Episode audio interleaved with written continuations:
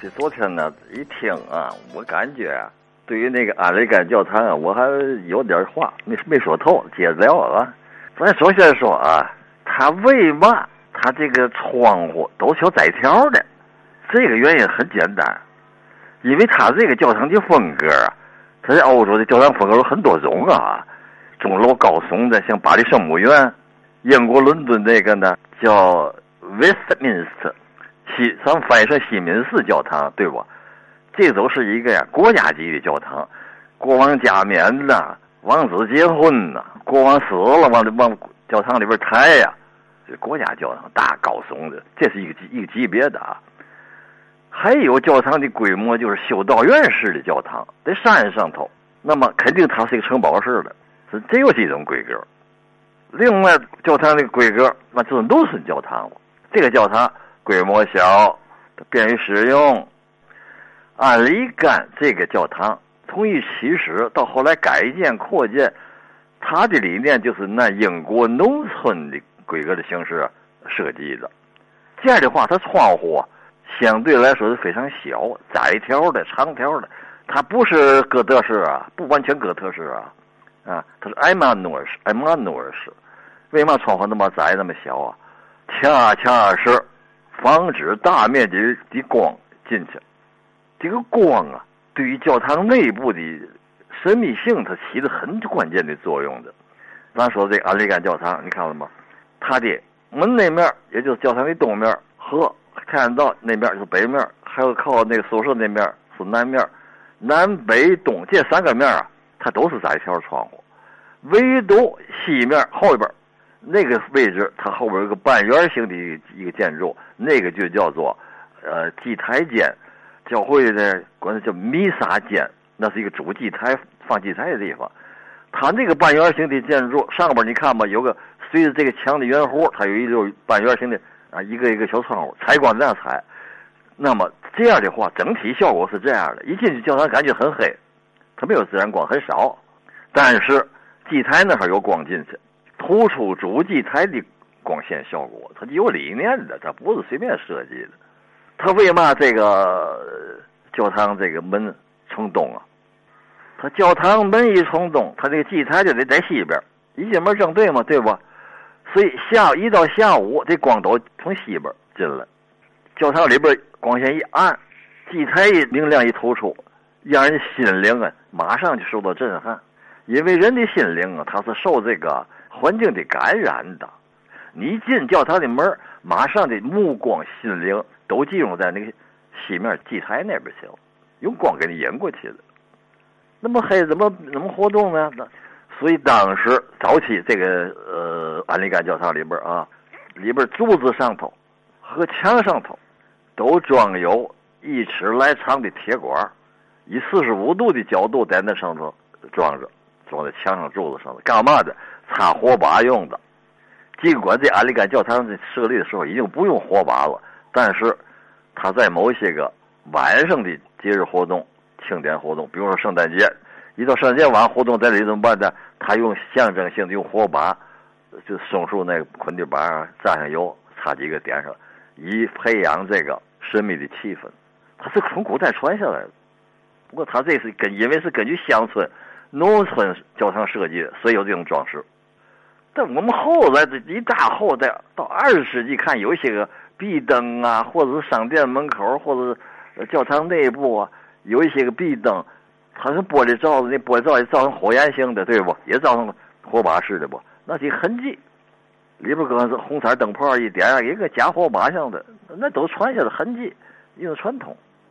这样的话，所以把这个这窗户啊它就弄得很窄，尽量避免自然光进去。把主要的自然光集中在祭台那儿。这还有一个因素，为嘛这窗户那么窄、那么这么长？因为呀，在欧洲中世纪的时候，我说中世纪就第十世纪、十一世纪，十字军东征这个这个到这哈啊，包括以前啊，文艺复兴一大前呢，它玻璃还没发明了，不会用玻璃。他那个堡垒也好，呃住宅也好，教堂也好。他这个窗户就是干脆就通天了，就就合就合开了。你不南窗户不行啊，必须采光通风，对吧？南窗户南窗户没有玻璃，夏天好办了，进点蚊子咱克服。你冬天它受得了吗？不要紧的。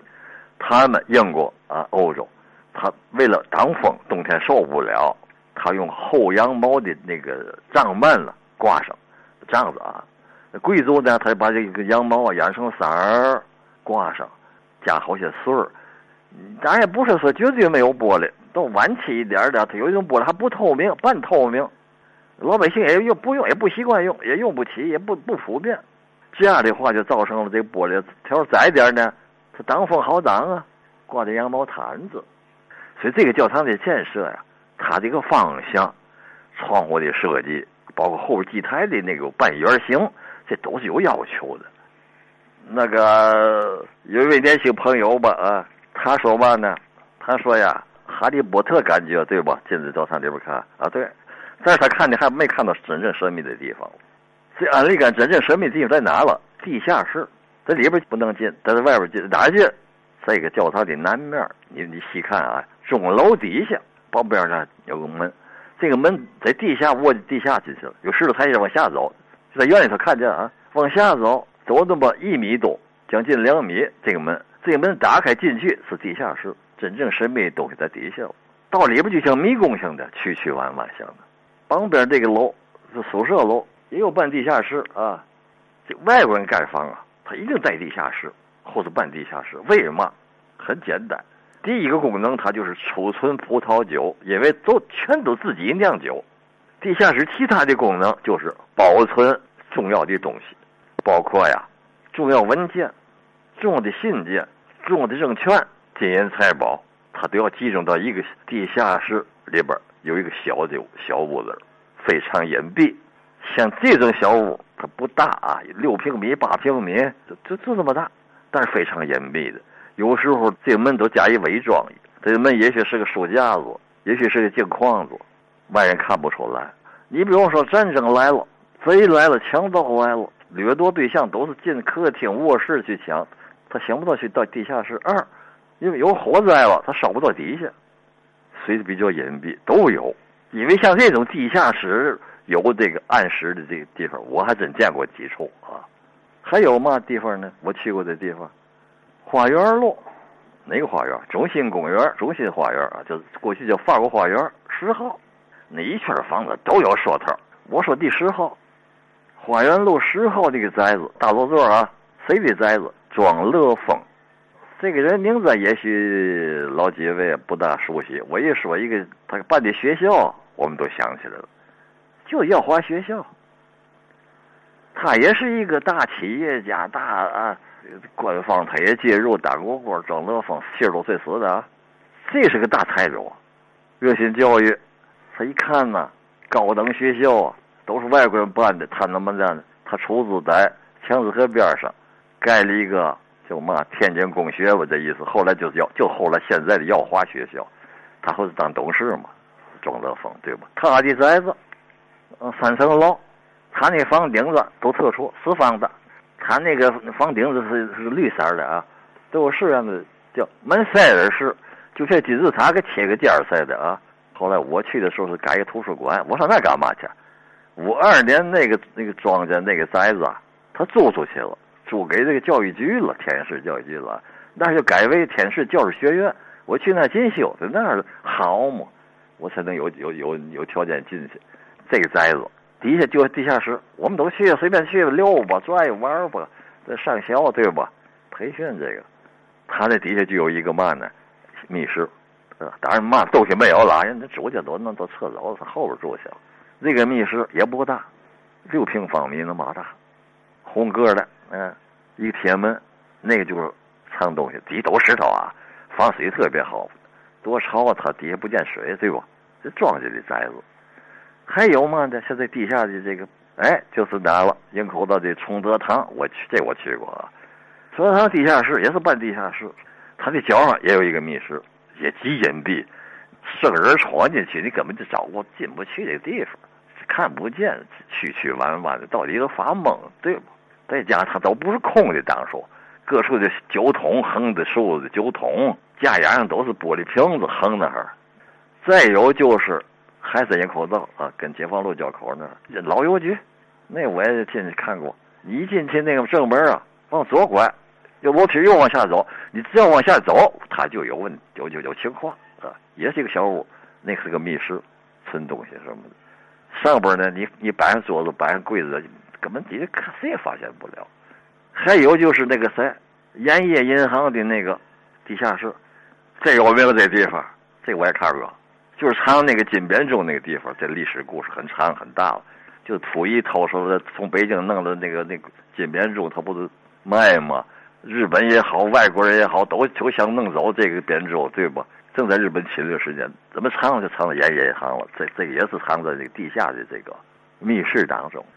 再有就是劝业场，我昨提劝业场去了，对过那兴业银行那个地下室，他的那个地下室可就大了。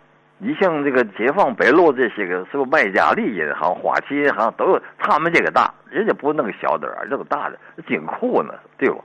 这兴业银行这个金库我也看过，他那门呐有一尺多厚，它不是石头的厚铁门一一尺多厚啊，空心的壳啊，里边都是齿轮啊、链条啊，你关上以后又防水、防盗、防火，谁进不去？密码里边，只要是过去老楼座。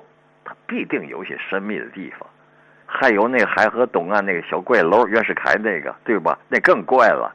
楼上他那卧室里边愣有暗道，按道理在全这楼梯遇情况他可以从那个睡睡觉，他可以小门就跑了。安利干教堂里边啊，当时肯定都有护墙板。它这个护墙板什么意思？护墙板地板，这是外国盖房的理念，隔湿隔热，而且它是壁炉。